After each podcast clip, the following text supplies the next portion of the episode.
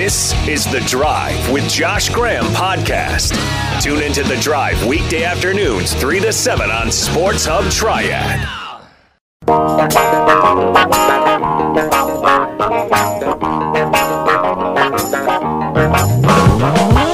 It is a Tuesday drive where there is still a lot of despair for the hair or tank for Trevor talk in Panther circles. And I get it. They're 0 2, and Christian McCaffrey's going to miss the next month. But I want to burst that bubble now. So that way I can help some of you reset your expectations for what we're going to see over the next 14 months. The Carolina Panthers will end up being too good to pick Trevor Lawrence number one.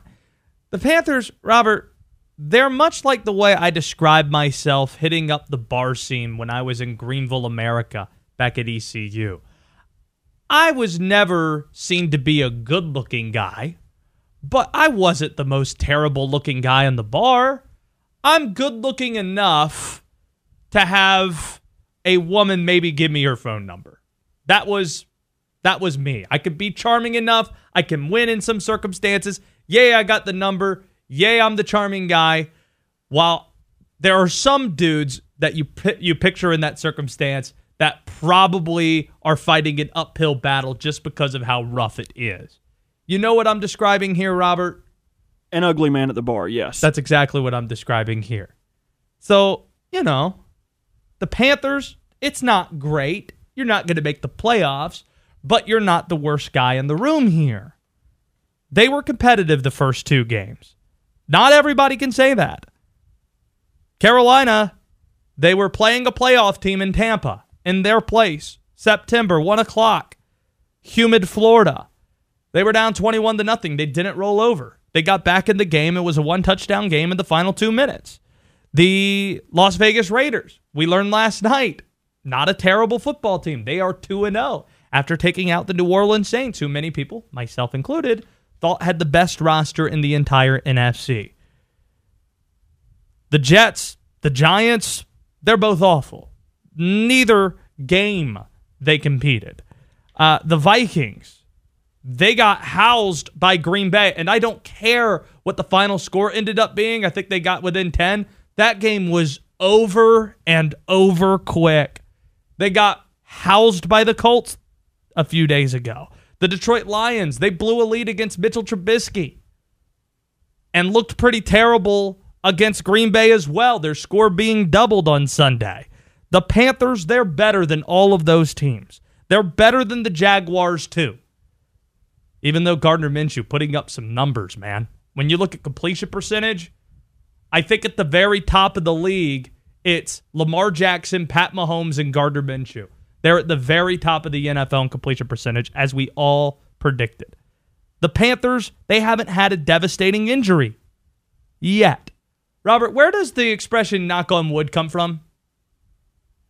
I don't know, but I can try to find that for you. Yeah, you. that would help. Is anything in the studio would it feels necessary to yeah, knock knock on the microphone or something uh, after saying something like that. But they're getting KK Short back. Christian McCaffrey, he's going to be back in a month. And rest assured, he is going to come back. I see some people saying, rest him for the rest of the season. Yesterday, I said put him in bubble wrap but that doesn't mean sit him the entire year. He's going to want to play. He's a captain for this team. He expects to be out there, he expects to play. So I expect that to happen, but in a month's time. You want to make sure that high ankle sprain is healed. You could get Dennis Daley back. Those those are all players that would start for Carolina week 1. KK and Christian McCaffrey of course starting, but Dennis Daley not starting yet because he hasn't been healthy enough to do so. Many teams, they're missing key guys and they're not going to get them back. The Giants, they're not getting Saquon back. 0 2 Denver, they lost Von Miller for the year, Courtland Sutton for the year. They lost Drew Lock, their quarterback, for a long period of time. The Jets, they put Le'Veon Bell in that three week IR. Breshad Perriman got hurt over the weekend. Chris Hogan got hurt. Their starting center got hurt. Carolina hasn't had a bad injury bug early on in the year. So that's important thing, an important thing to note. Before I move off of injuries, Robert, where does the expression knock on wood come from? Uh, pagan cultures believed that spirits lived inside trees, so they thought that knocking on those trees would wake up and rouse those spirits, or you could use it as a way to show appreciation for something. Don't say you didn't learn anything on today's show. Pagan beliefs involving wood and spirits. Yeah. That's a that's a good nugget there. Looking at the schedule, the Carolina Panthers it's not as daunting as the other 0 2 teams that are contending to despair for the hair. Those teams, they have brutal schedules. Carolina doesn't. The Panthers play five teams that have started 0 2.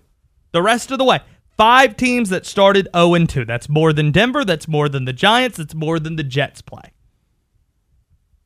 All three of those teams that I just mentioned, Carolina, I think is better than. But all three of those teams, if they're picking number one, they're going to pick Trevor Lawrence. And even if Trevor has an injury like Tua did last year, he's going to be the number one pick. There aren't enough guys playing this year that can lap Trevor the way that Joe Burrow did a year ago. There aren't enough games as a sample size that can change these opinions either. Also, I just think Clemson's too damn good to get knocked off for them not to be playing in the college football playoff fingers crossed that we get to that point. You can tweet the show at Sports Triad if you'd like to on Twitter. That's where you can find us. 336 777 1600. Do you believe the Panthers are too good to despair for the hair, to get Trevor Lawrence on their team? I want to transition things to the big headline last night. Michael Jordan is getting involved in the NASCAR game. He is going to co own a NASCAR team with Denny Hamlin, who was the one driver in the Cup Series that wore Jordan brand gear. So they had a close relationship. Denny Hamlin is to the Hornets what Jack Nicholson has been to the Lakers, probably the biggest celebrity fan that the Hornets have. So they get together, they're friends, they've been friends for the last decade, and Bubba Wallace was no longer going to be racing uh, with his prior team. Now he's looking for new representation and it seems it's going to be Michael Jordan and Denny Hamlin's one driver NASCAR team. They're building it around Bubba Wallace, which is a really neat deal here, but it furthers this theory that I have that Michael best embodies the North Carolina sports scene. There's no one I can think of in the history of North Carolina sports that better represents what we're all about than Michael Jordan.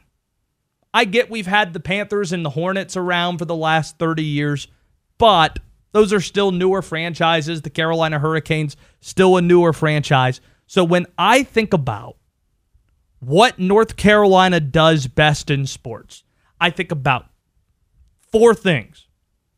I think about college basketball. I think about golf courses, auto racing, and fishing. Those are the four things. We've got beautiful bodies of water, we've got oceans, we've got lakes, we've got the best golf courses you're going to find.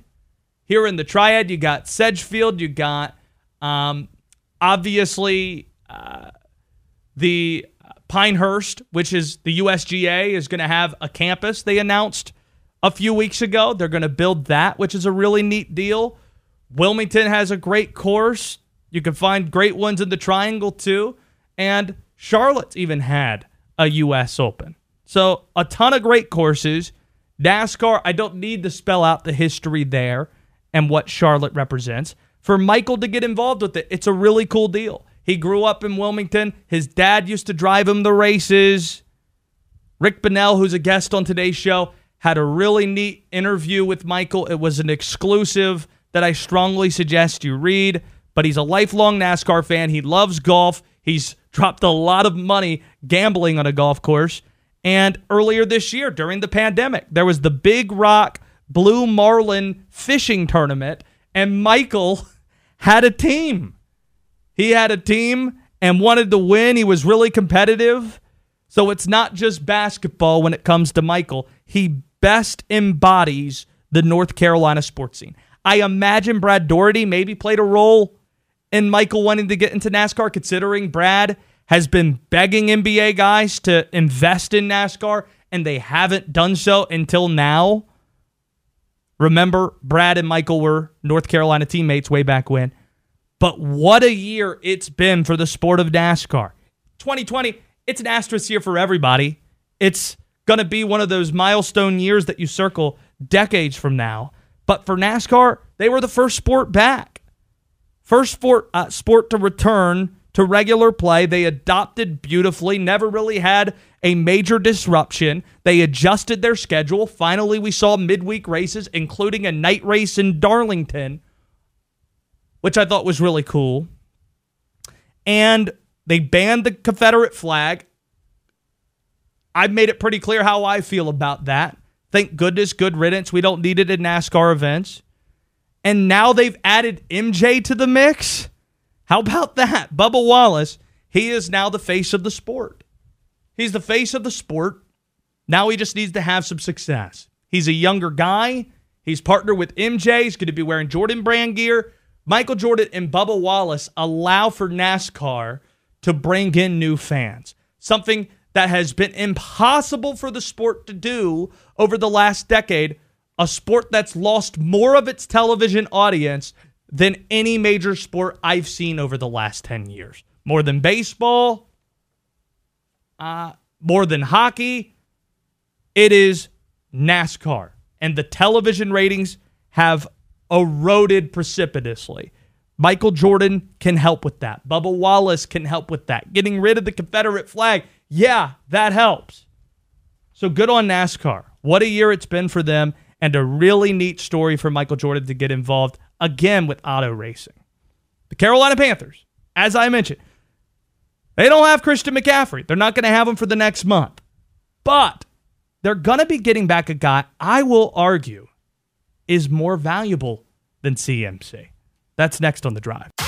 Instead of just talking, why don't you listen? That's why you have people call in. Listen for a minute. Ah, welcome back to the happy circle. This is The Drive with Josh Graham.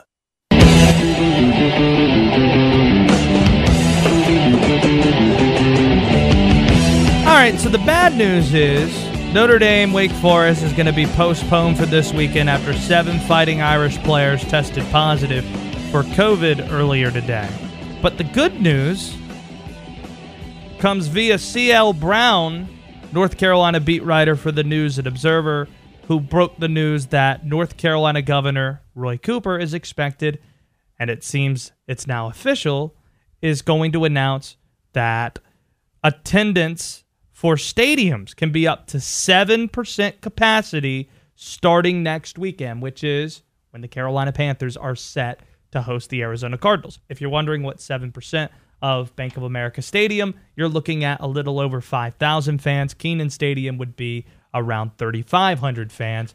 It's good news, I think, for the radio quality we listen to, having some of that crowd noise. And somebody I know is happy about that is Jim Szoke, the longtime Panthers radio announcer, kind enough to spend some time here. Give me a sense after watching the first two games, one in Tampa and one against the Raiders, the opener um, at Bank of America Stadium. What's something you realized upon arriving in the press box and calling that game you maybe took for granted in the past, but you found yourself missing after watching the first two weeks without fans? Yeah, that's easy. There's just a there's just an energy that doesn't exist without fans, and uh, you can pipe in noise, you can pipe in music and PA and, and, and those kind of things. But there's nothing, especially that first game at home against the Raiders. And you think how have made a difference even in that game for the Panthers uh, in a tight game in the fourth quarter when uh, say the Raiders had the ball and you're trying to make noise and and do the things that good fans do. So it, that, there's just again, uh, they're doing the best they can, as we all are in a tough situation. But yeah, the, the easy thing is, yeah, just that that energy and just that humanness of having fans in the stadium is just missed. And I hear some people saying, "What's the point of just having seven percent come in?" I'm telling you, five thousand people being in the stadium, it makes a world of difference with how the game sounds and look. Don't you agree? It does because you know it's still a confined area. It's still a bowl, and so uh, you know it's it's not the same. It's not going to be thunderous. I told Kevin Donnalley, because first played in North Carolina, I said this should fit you if you were a player. You played at Davidson for two years, so that should be like nothing for you if you're playing. so, I mean, there there are guys who played, I'm sure, uh, small college games, uh, five thousand fans, and most of us never, got to play behind uh, beyond high school. So many of us never played in front of 5,000 fans, let alone only 5,000 fans. So it's kind of, you know, it's a starting point. Hopefully that percentage increases as the season goes on. But I think the Thursday night game was Cleveland, Cincinnati, and they didn't pipe in crowd noise, they said. Uh, so it's they had 6,000 fans in Cleveland for that game last week. So I, I, I'm with you. I think it makes a big difference. Gosh, you missed a real opportunity there to make uh, uh, it, it will sound like a normal Tampa Bay Buccaneers home game joke. I mean, come on, missing an opportunity. I said that. You didn't say done. that. You're quicker than me. You already had you, you already you already had the joke. Yeah, follow him on Twitter if you haven't already at Jim Szoke. Did the Buccaneers impress you? Did Tom and the Bucks impress you based on what you saw up close and personal? I think they'll be good. I think first of all, everyone's talking about the weaponry on offense. That defense should be really good. I mean, they, they've got some big name guys over there: Ndamukong Suh and Jason Pierre-Paul. Vita Vea a first round pick. Their linebackers, Shaq Barrett, 19 and a half sacks last year. Devin White, Lavonte David, physical corners. They're going to be good. Offensively, again, they didn't have Chris Godwin, who's their number one receiver. So even without him, they scored 31 points. I thought, uh, just to skip to the chase here, I thought Brady looked looked good, not great. Um, and uh, you know, maybe the flea flicker, he didn't have a good handle on the ball when he threw out the the pitch back to him. But I, Shady McCoy dropped, which should have been a touchdown at the end. That was a great run and throw by Brady there. But he did look, you know, not MVP Tom Brady looked good, but he doesn't look like you know Tom in his prime. Certainly not. Yeah, and Tom Brady, he's not somebody when we remember Tom is not going to be remembered for the gaudy passing numbers and having the the John Elway, Brett Favre like arm. It's about winning games. And Tampa Bay won over the weekend, and we'll see how many ends up winning this year. I want to talk about Joe Brady's offense, though. Now that we've seen it for mm-hmm. two games, to me, it looks a lot like what we've seen from the Saints the last handful of years with Sean Payton and Drew Brees. I see a lot of short, high percentage throws. Teddy Bridgewater, 79% completion percentage on Sunday. He's at 72% through the first two games.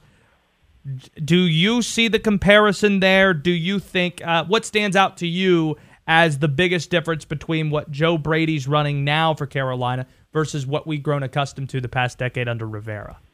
No, I think you nailed it. I think as advertised, they're going to run a lot of Saint stuff, uh, sprinkle in some LSU stuff. Is going to be the bulk of it. I don't know what Baylor ran, but uh, maybe a little bit of that gets in there. But you got three really good receivers in Moore, Samuel, and Anderson, and of course, when healthy, Christian McCaffrey. So you you've got that, and you need that to run a Saint style offense. Teddy's thing is he's got to be accurate. You mentioned the percentages. It's, that's what he's got to be. He's got to be accurate and it, you know, you can't turn the ball over three times. Uh, this is not a team that's going to be not only not win, they're not going to be competitive if they turn the ball over four times in a game. And really, to me, was five turnovers because you turned it over on downs on the fake punt on the fourth down play, so you gave it away five times in pretty good field position. So that you know they got to play clean games like the first one against Las Vegas to have a chance to win. And Teddy needs to not overthrow screen passes and throw behind DJ Moore on that second pick and fumble. You know all those things were really on him and no one else, and he knows that. But um, they'll get better. And you know again, no preseason. They haven't had a lot of physical working together. Zoom meetings only take you so far. So I think he'll get better and, and, and more efficient as they go along. Jim From the Panthers Radio Network with us here. You're going to be on the call Sunday it, it, I was going to say in SoFi Stadium with uh, with the team, but what I'm hearing is you guys are actually going to be doing a remote setup for this one. Is that right? Yes, every week we have a different challenge. So the first week was home game, no fans. Last week was road game, uh, Tampa, no fans. This time it'll be away game, empty stadium. well, they're in Los Angeles. We'll be in uptown Charlotte in the stadium. So what's that uh, setup going to look like for you guys? You know, it's it's actually there's a couple different options. It's going to be it looks like the option is going to be that we're going to set up our booth like we normally do, and we're going to bring in some extra screens. So we'll work out of the same radio booth because it's already wired for broadcasting. So why why move it around when the stadium's empty? And so we'll have the regular TV feed that you'll all see, but we also get the all 22 feed, uh, which is almost like a coach's look on things. Uh, and and so we'll have that. And uh, I we've talked to some other broadcast teams like have done this already. Obviously, Atlanta with Wes Durham and some others. So they've been through it. Uh, talked to Brent Musburger. They did it uh, that first game against us uh, as the voice of the Raiders. And so, um, you know, we'll adjust and we'll do it. So it'll be our first time not seeing a live game, calling a game, whereas other teams have done that. This will be our first time doing that. Yeah, Wes Durham will be with us on tomorrow's show, the voice of the Falcons, as you noted there. Um, but it shouldn't be that big of an adjustment considering I know I've been in some of these radio booths on the road. They put you like in Mars. Like Kevin Harlan last night was was so far away from the field in that stadium, that new Yeah. Roomba like stadium that the, the Raiders have, that you're watching a lot of the game and calling a lot of the game from the monitor, right? depending on what side of the field is, you know, one of our worst is Washington. We have a game at Washington this year, and we are going to travel to that one. And they put you not only in the end zone, like the cornerback pylon of the end zone, but low. And so at least if you're going to be towards the end, you want to be up high where you can see out. And you're right, you get past about the other 40, 30 yard line or so, and you do, you got the binoculars out, you've got the TV, you got a little bit of a delay on the TV, so you're kind of dragging your comments out, catching up with what's going on. So it is sometimes a little bit of a balancing act uh, because you really can't see at some of these stadiums. And uh, uh, you've been at a lot of games at different vantage points. I've done college games too, where Yeah. sometimes you're basically up on a photo deck up where the coaches are, and so you just kind of do the best you can putting it all together. Good luck with it, Jim. Look forward to listening to it. Thanks so much for doing this today. All right, thanks, Josh. There you go. That's Jim Szoke from the Panthers Radio Network on Twitter at Jim Szoke. Robert, I want to give the floor to you because there's a Paris Hilton documentary that is it already out or is it coming out? Yeah, it came out September 14th. Oh my goodness. This is something that I have a little bit of interest in, but what intrigues you the most about Paris Hilton in 2020? Uh, the trailer is what really got me. Uh, it kind of shows the the image that was up of her from the the sweet life or the surreal life and the sex tape coming out and all of that stuff. But it she's been playing this character her whole life, this stupid blonde party loving bimbo. But it's not her. but it's not her. And that's what this is delving into the business side of her, where she has her own brand that she's created through the cultivation of media like that before. How many celebrities are like that? And see, I think she's the blueprint because I watched about 45 minutes of it today. But I'm not just talking about dumb bimbo like. I'm talking about putting on a public image that isn't a lot like who you actually are. Bo Burnham, he had this great song that he sang about country music artists that sing about country things and how they have like this raggedy truck when really they fly like private jets. They're and stuff. pandering. They're pandering, right? Um, I think you might see that to a degree with Jimmy Buffett. Maybe I think he might perpetuate an image that doesn't quite fit what type of tax bracket Jimmy Buffett is in.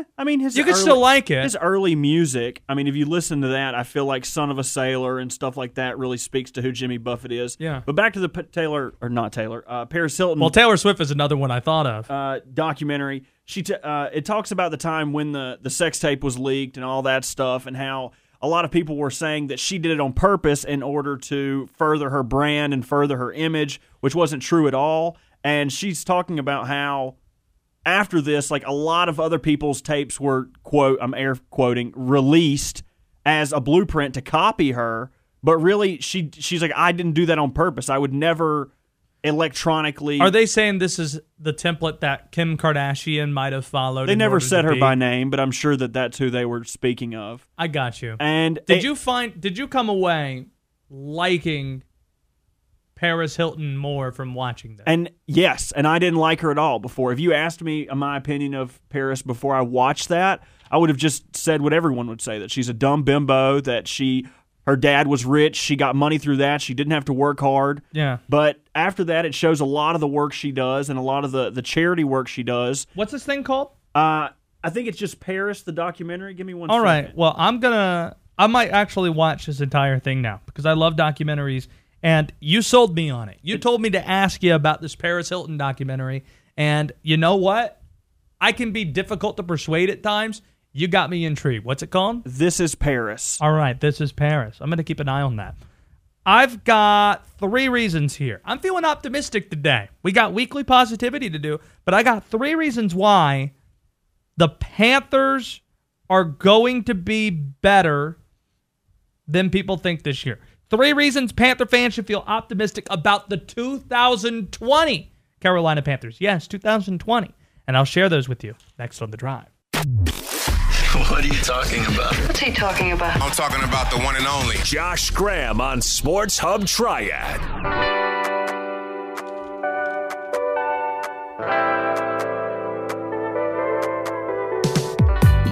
All right, we're through two weeks of the NFL season officially. Last night was the 50 year anniversary of Monday Night Football.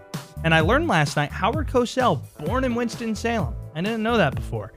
But with the Raiders winning last night, they are one of five teams that didn't make the playoffs a year ago that have started the season 5 and 0. So, Robert, I don't know if we got any music or fanfare here. I'm going to have you bring up a team and simply I'll tell you if they make the playoffs or if they don't. Does that sound like something you can do? Yeah, I think I can make that work. Okay. Who's the first team? Uh, first, give me the Steelers. The Pittsburgh Steelers, yes. Yes! They will make the playoffs. This is the easiest one, I think, of the bunch. Pittsburgh, I'm going to trust Ben Roethlisberger to be good until I see otherwise. Because he's telling people he had pain in his elbow even as he was winning multiple Super Bowls. That's now gone with the surgery he had a year ago. 2018, he had his most passing yards of his career. He looks okay at the start of this season. I thought he was good against Denver, okay against the Giants. It's early on in the year, no preseason, maybe a little bit of rust there. Pittsburgh, in last year, uh, if if last this year's playoff format applied to last year, seven teams per conference, Pittsburgh would have made the playoffs with a quarterback named Duck Hodges leading the way and Mason Rudolph. And that dude's probably moving TVs now. Yeah, or saying things that you probably shouldn't be saying around people of color. Anyway, I mean, Mason's still there. Duck is not. oh Mason's still on the Pittsburgh Yeah. Steelers roster. Yeah, I maybe shouldn't have said that. okay. Pittsburgh, they're making the playoffs. Next team. Uh, what about the Raiders? Big win last night. So the Raiders win against the Saints, beat the Carolina Panthers in week one. I don't see them making the playoffs. No, no, no, no, no. I just don't believe it. Uh, Jon Gruden, wear your damn mask. Like he's gonna get fined hundred thousand dollars, but what's hundred thousand dollars to somebody that's making hundred million dollars over ten years? Probably not a lot. Only like 1% of what he's making. I'm terrible with percentages. That's probably wrong. You are really bad at percentages, so I would probably stick stay away from math on the radio. Speaking Steve, speaking of speaking on the radio, you should do a impression of Gruden receiving his hundred thousand dollar fine. I'll tell you what, man. I'll take a hundred thousand dollar fine if it means we come back from two touchdowns against the New Orleans Saints. I mean, that Drew Brees, he's like the he's like the general, man. Ooh. I'll tell you what. Uh, getting away from that as quick as I can. Uh, what about the Rams? What do you think? I'm trying to think. What's the commercial that involves the general? Oh, the General Insurance with Shaq. Tell you what. I'll think I'll think Drew Brees with the over the general in those commercials who's got the mustache with Shaq, man. Tell you what. Yeah, the Raiders aren't going to make the playoffs. If they do, it'll be really good for this radio show. But he, I see too many issues when it comes to the offensive line. I think the biggest indictment against Carolina is that they could not get a sack against this Raiders O line, but the Saints lived in the backfield. They lived in the backfield in the first half. Uh, they're also in an incredibly difficult division. They still got the Chiefs over there. I think the Chargers are actually pretty good. So the Raiders are not going to make the playoffs. Uh, what about think about the Rams? Oh yeah. Yes. Rams are going to make the playoffs. Yes. Not just saying that because my brother's a season ticket holder. Yes. Tough year to be a season ticket holder. Yes! Got that new beautiful stadium. You can't go to it. The Rams are going to make it. They might actually be the most impressive team through two weeks in the NFC. Robert was ready to jump down my throat, considering he's a Ravens Hey, fan no, and they've no, been crushing people. I- I- the Chiefs, they weren't as impressive on Sunday. Everything that could have gone wrong did go wrong, and they still found a way to win that game. But the Rams have been the most impressive team in the NFC. They're running the ball. Turns out they don't need Todd Gurley. They got Darrell Henderson and Malcolm Brown getting it done. Sean McVay, a lot of people sold stock on him after last year, but the Super Bowl hangover, it tends to be a very real thing, and then guys bounce back. The Rams, heck yeah, kind of like the Steelers, They would have made the playoffs last year if there were seven teams in the conference as well that made it. They're definitely going to get in this year. I know you like stock talk, so if you're buying a team when they're down and you expect them to be up, that's called buying the dip. You're Thank you. buying the dip of the Rams right now. I love buying dips. Speaking speaking of a team that you'd definitely be buying the dip on, uh, the Bears. Are they going to make the playoffs? This is going to surprise you. I'm going to say yes. Yes. Wow, that does Chicago me. Bears are going to make the playoffs. Last year was a disaster, an absolute dumpster fire. They still won eight games.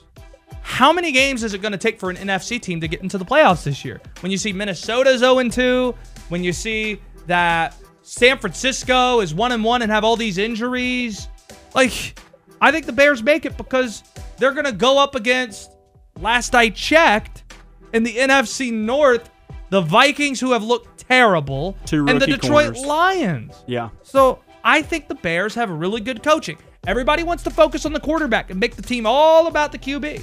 But I like the rest of this Bears roster. I think they do just enough to upgrade from eight wins to around maybe 10. And that's going to be good enough to get in this year, I think. I think they win a 9 and 7 tiebreaker over somebody if they make the playoffs. I think they're going to get in. I really do. I trust you. I trust you. Uh, what about the Cardinals? That's our last one. Still not there yet. I'm going no. No, no, no, no, no, no. This is me being stubborn. I've been thinking about it, thinking about admitting I'm wrong on the Cardinals this week. If they beat the Lions and do so convincingly, winning a game that they're supposed to win and doing it the way they're supposed to do it, then I'll I'll accept defeat on the Cardinals as they get set to play the Panthers next weekend. I'll accept defeat on it. But right now, I'm still looking at Cliff Kingsbury in a division that has the Rams, that has the Seahawks, that has the 49ers, all teams I like more than the Arizona Cardinals, even as San Francisco's dealing with a ton of injuries. I still say no to the Cardinals making the playoffs. No, no, no, no, no. So there you have it. Those are the 2 0 teams that didn't make it a year ago. What I think is going to happen by season's end. Let's try and figure out who the best 0 2 team is. Carolina Panthers. Mm-hmm. Coach K, what do you no, think? no, Yeah. No, no. No. Okay. yeah. Okay, Steve Forbes, you don't have to pour it on there. It's not the Panthers. I could give about North Carolina right now. Roy! That's not nice. All of them. They're There are two candidates really for this category. Two teams that you can legitimately convince me. 0 and 2, you'll probably have a shot at still trying to make the playoffs. That's Minnesota and the Texans. I'm probably going to lean Texans because I trust Deshaun Watson more than I trust Kirk Cousins. And also, holy bleep, they had to play Baltimore and Kansas City to open up the season. Why? Who in the NFL office hates the Texans? Like, what happened there? Because this weekend they have to go up against Pittsburgh, too. You're opening up the season with three 2 0 teams. I mean, and in a division that we would have all pooped on at the beginning of the year, the Jags looking way better than expected. The Titans, I thought they were going to be in a slump. Tannehill looks hot, and the Colts, you got Philip, who's not throwing as many picks as I expected him to. I still like the Colts to win that division. It, they are so funny that I could believe that would happen. Yeah. I'm in on the Colts. I like Frank Reich, and I actually like that defense. So the Texans, I think they're the best 0 2 team of the bunch. Minnesota, you could talk me into, but man, they just weren't even close the last two weeks. I think once they play a team that is more on their skill level, a younger team that is still kind of. Are we talking about Houston or are we talking about Minnesota? Minnesota here? Yeah. Detroit's not on their skill level? No, that's what or I'm no, saying. wait. Minnesota, they're not on the same wavelength as the Colts? I think the Colts are a more veteran team. They- Okay. but the Vikings, they're getting these young guys in there, especially in secondary on the defense. That's why they got blown out against Green Bay. Aaron Rodgers is throwing every ball like it's a free play. And I I like the Vikings from a skill standpoint. They have gotten rid of a lot of dudes, but once they get longer into the season, I think they'll pull it together. I've got some news, Robert. What you got? got some news that I think is relevant to where the start of this segment was. According to NFL Network, both Sean Payton and Jon Gruden are being fined $100,000 for improperly wearing face coverings on the bench area, and each team's getting fined 250k. Let's quickly go to Jon Gruden for his reaction. I'll tell you what, man. You look at the rest of the league. Uh, I mean, we're talking about 1.75 million dollars in total fines and violations in week two, man. Like, what are we gonna do the entire season? Eh, no, man. We're gonna make the playoffs. I don't care what that Josh Graham guy says. He didn't know anything. Hey, I, John. I almost said a curse word there. That's like me on Monday Night Football, man. I'm well trained. The John- FCC ain't gonna get me. John, does it offend you that Mike Mayock's wife looks better than yours does? I'll tell you what, man. She's a Gruden grinder. That's all I care about.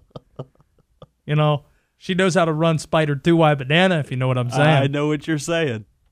Should I do this? Read it, John. no, Gruden's no, voice? no, no. Oh, I should. No. Okay. Uh, Rick Bonnell, man. I'll tell you what. he had an exclusive interview with Michael Jordan last night. Yeah, that guy's the goat, man.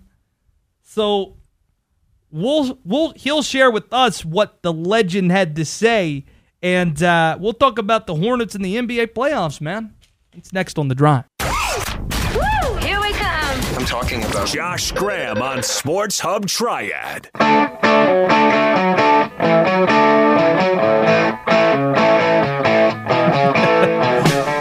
I've said this a handful of times before this week, but I don't think anybody better embodies the North Carolina sports scene than Michael Jordan.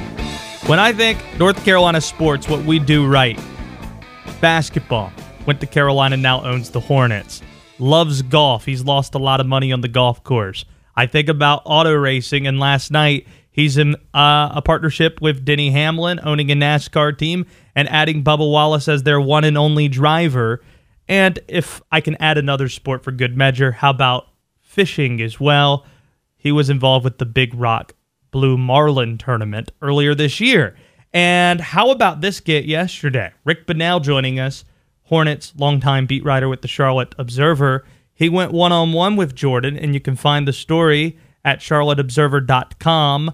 An exclusive interview figuring out why he wanted to get involved with NASCAR. Rick, the time is uh, certainly appreciated. I don't know if there was a prior relationship between Bubba and Michael, but what made partnering with Denny Hamlin and Bubba being the driver the perfect opportunity for Michael?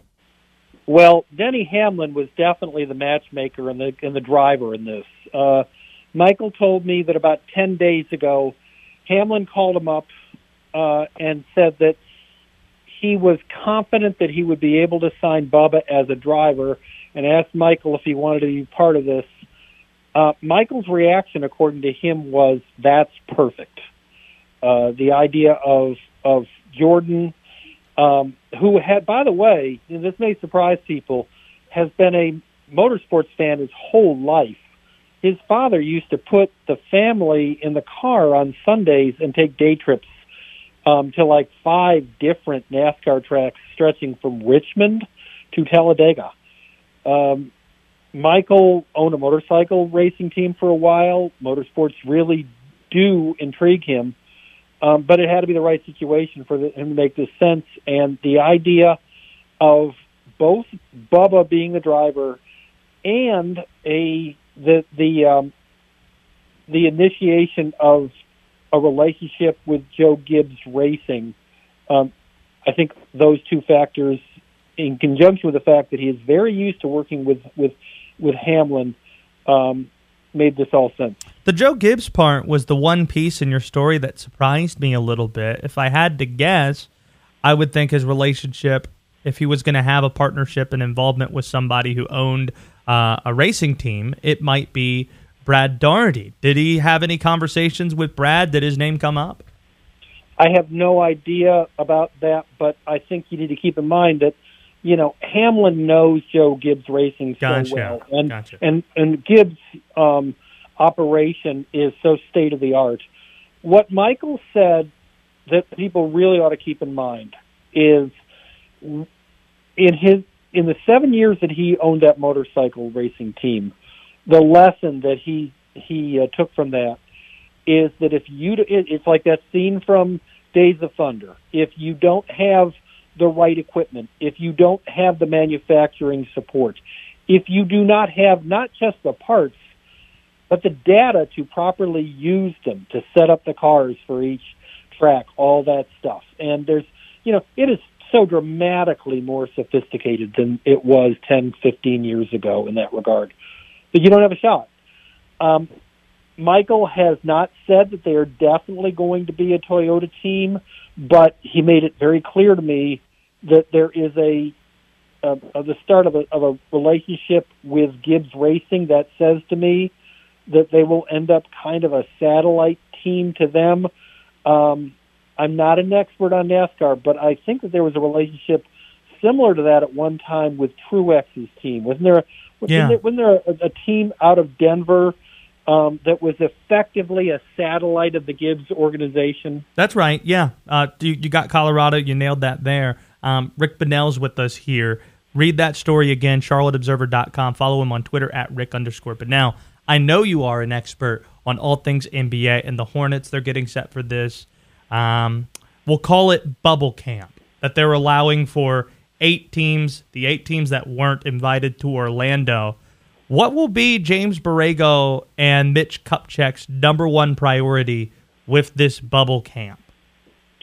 I talked to JB about this Thursday. He uh, he's really looking forward to this being a bonding exercise. You know what's different about this um, is they the in order to get approval from the union to do this, these eight teams have to create basically little mini bubbles. They're, the teams are quarantined from the outside world for two weeks, and Borrego sees that as a plus because these these guys have been you know hither and yon for six months, and literally the only thing they could do in the training facility other than lift weights was individually be at a basket with one you know with an assistant coach you know, in a mask and gloves, basically rebounding for them. It, it's not like you could, they, they couldn't even go two on two, much less five on five.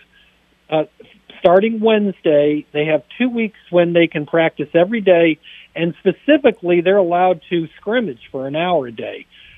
Josh, I want you to think about this. Yeah. In the absence of this being approved, the Hornets not only would have gone 10 months without playing a game, the Hornets would have gone 10 months without a scrimmage.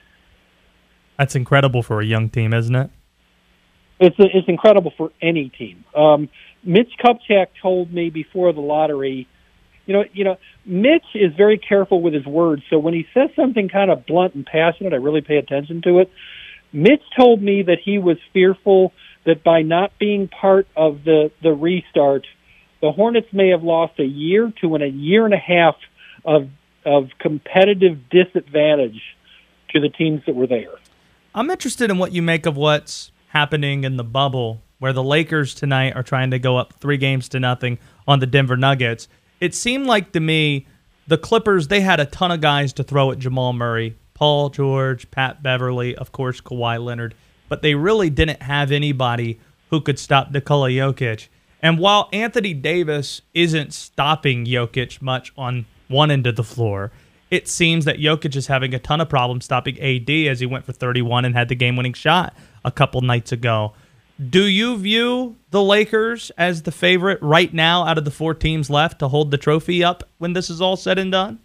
Yes, probably by default. Um, I would say two things about that. Um, first off, maybe p- based on recent history, the, the Nuggets just want to go ahead and be down 3 1 because that's obviously where they're at their best. Um, but the other thing I would say, I'm a I'm a huge uh, Jokic guy. Um, a mutual friend of ours, Brendan Marks, um, his girlfriend Hannah, who isn't a big basketball fan, is just a gigantic Jokic fan, and I and I get why because I hate the word unique because I think it's so vastly overused. Jokic is a unique player. Kemba told me at All Star Weekend a year ago um, that Jokic is the best passer in the league, and I looked at him I said, "Best passing big man," and he said, "That's not what I said, Rick." You know, there it he is. The idea that somebody of that size is a you know is such a dangerous perimeter player who sees passes that literally nobody else in the league sees that makes him incredibly entertaining. The problem is he's got to guard somebody else, and right now AD is you know just has hit his stride and is attacking and doing fantastic things, reaching his potential.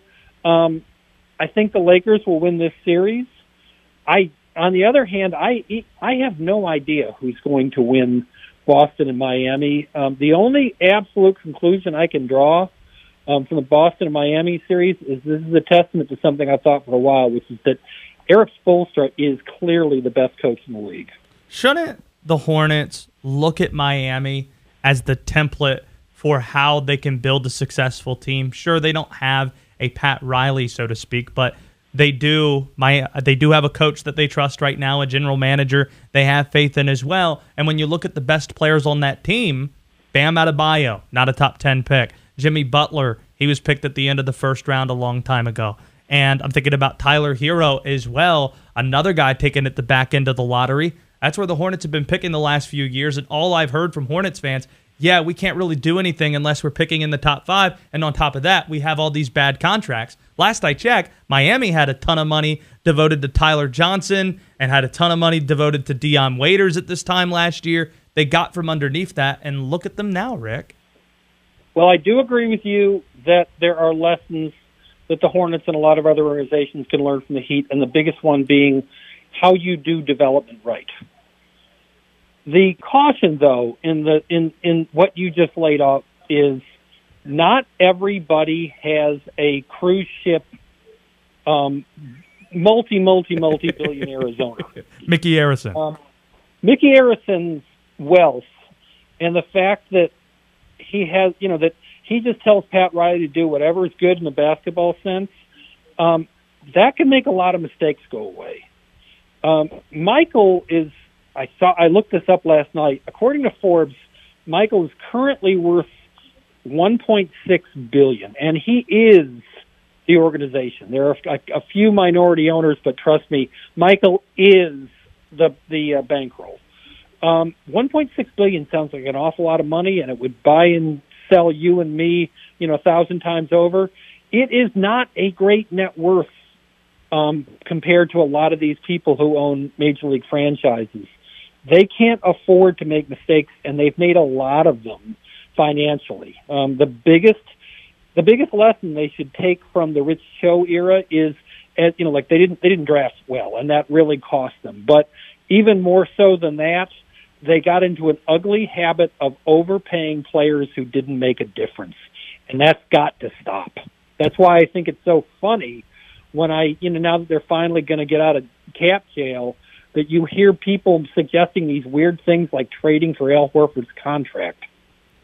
To put Michael Jordan's net worth in perspective, the way that you were just noting there, less than 2 billion, more than 1 billion David Tepper, the owner of the Carolina Panthers, is worth more than thirteen billion dollars. So yeah, uh, one billion. We all like it, but when you're putting that side by side with Micky Arison or a David Tepper, it just pales in comparison. Rick, great stuff with Michael Jordan yesterday. I really enjoyed reading that. Thank you for spending the time in the Triad today.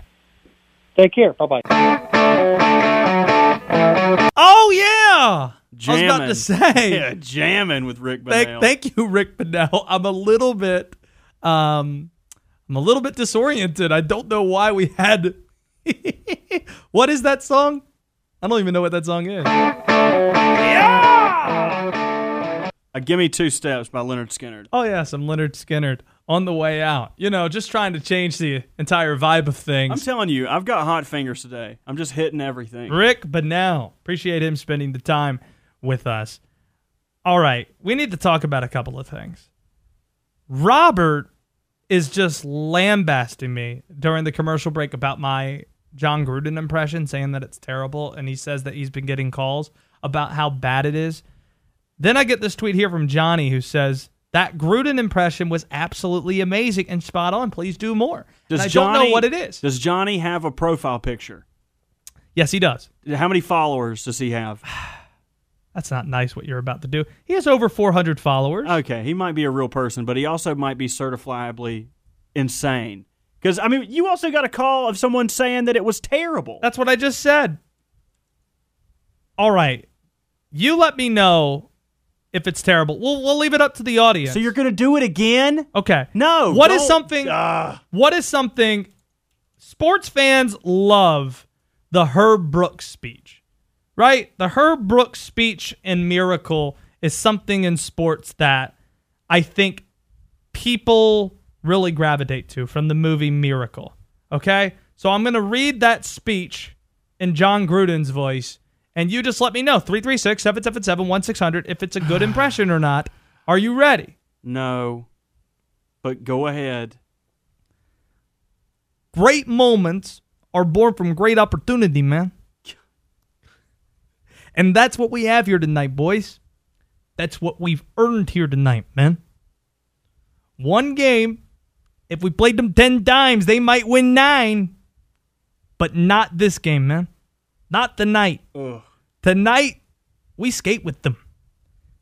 Tonight, we stay with them.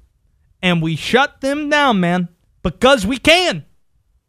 Tonight, we're the greatest football team in the world, man. Yeah, I'm leaking confidence now. I didn't think that's as good as the. I, what I figured is it's incredibly limited. That's what it is. Like, if I'm doing, I'll tell you what, man, or if I'm doing Spider Two Y Banana, aside from that, it's pretty useless. Who am I going to here? Uh, Mark in advance. Let's go to Mark in Advance.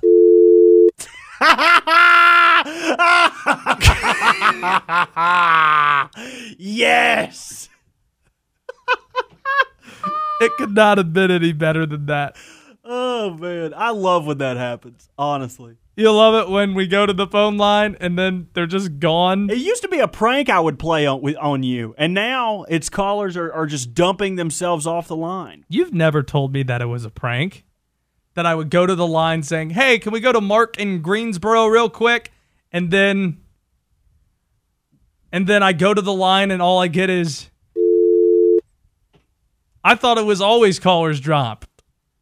I didn't think it was ever Robert just doing a prank on me. It's not really nice. We got B Dot who's going to be in studio with us tomorrow. We're excited about that. Uh, in addition to that, Wes Durham is going to be with us. I think the voice of the Panthers, Mick Mixon. If it's not Mick, maybe Jonathan Jones from CBS Sports. So we got a lot jam packed into tomorrow's show. However, and wherever you are listening, I appreciate that. Robert is signaling for me to go to the phones right now. Is this an actual call or is this a fake call? This is a real one. I would never do that to you. All right, let's go to Tom in Winston Salem. Tom, what do you think of the Gruden impression? That was terrible. Unbelievable. You did you did better before, but this one was bad. You should read you should read a grocery list or something in Gruden's voice. You No, know, like, don't uh, give him- All right, you know what, Tom? Can you stay on hold for a second and then I can read a grocery list real quick, and you tell me There whether or not I do a good job with it. I'm listening. All right, I got a template real quick. You know, I actually have on my phone a grocery list, things I need to go when I go to Costco. Are you ready for this, Robert? Unfortunately, Tell you what, man, I gotta pull up this notes app real quick. Tell you what, eh, these Oakland Raiders. No, we're Las Vegas now. We got this. we're started doing. No, I need to get a dozen eggs. Then I go to the dairy aisle and I'm gonna grab two percent milk. Don't give me any of that whole milk. Don't want that. Give me some full milk, some two percent here. Tell you what, man. And then I'm gonna go with pepper jack cheese, man. Pepper jack. That's what I'm rocking with. I'm not going with the uh, sharp cheddar. I'm going with the pepper jack and get two loads of it, man, so we can have some burritos, man. All right, Tom, how did I do there? Goodness, that was worse than than. All right, get out of here, Tom. You know what? Like I'm trying, trying my best. Mike and Elkin. How bad was that impression, or how good was that impression? Well, were you trying to be Kurt Russell or Jon Gruden doing the uh, mir- victory? The vic- I mean, the miracle uh, pregame. I forget we have Mike. speech. We have Mike and Elkin, who's Turpentine Mike, and we have Mike and Elkin, who every single time I bring up hockey is calling in. Every single time. Do you have an alert on your phone that when I bring up anything hockey related, it's like like the bat signal. I need to quickly call into Josh's show. No, but when I was younger and in grade school, when we used, you know, when in early, uh, you might find this in early grade school, we used to play Batman out on the PE grounds, and I was always Commissioner Gordon. Yeah, there you go, there you go. Thank you so much for the call, Mike and Elkin. That's just such a delightful story. Hey, and you know, I, First day, I've never told this story on the air before, Robert, because I haven't thought about it in years and years and years. First day out in kindergarten, we had uh, recess, and we were playing Batman, and I was Batman. The kid was the Joker that I was going up against. I pushed him off a swing, and I got suspended from school the next day. you badass. you. First day I was in school, American badass. All right, these are for you saying that I've never pranked you with the phone dial. I pulled these up and you told me they would never see the light of day, but here they are. Here's the first one. Oh, you still have these? Hey, Chris. Oh. And then this is the one where you got really ticked off at me because it was an important guess. Like legitimately mad? yeah, listen to your voice. Hey, Danny. So it must have been Danny Manning. Why would you do that? really? Why I, would you do that? I trampled over it. Can you play that again? hey, Danny. Really? Why would you do that? You were so upset. We were expecting Danny Manning and you were ticked. You were not having it. That's fantastic. I, I didn't know you had this archived. No, I save all the good stuff. I didn't know you had this archived. Ryan tweets in, Your Gruden impersonation makes me want to smash my radio. My ears are bleeding. Robert, what do we got in Ticket to the House if there's time? Gucci overalls That's next on the drive.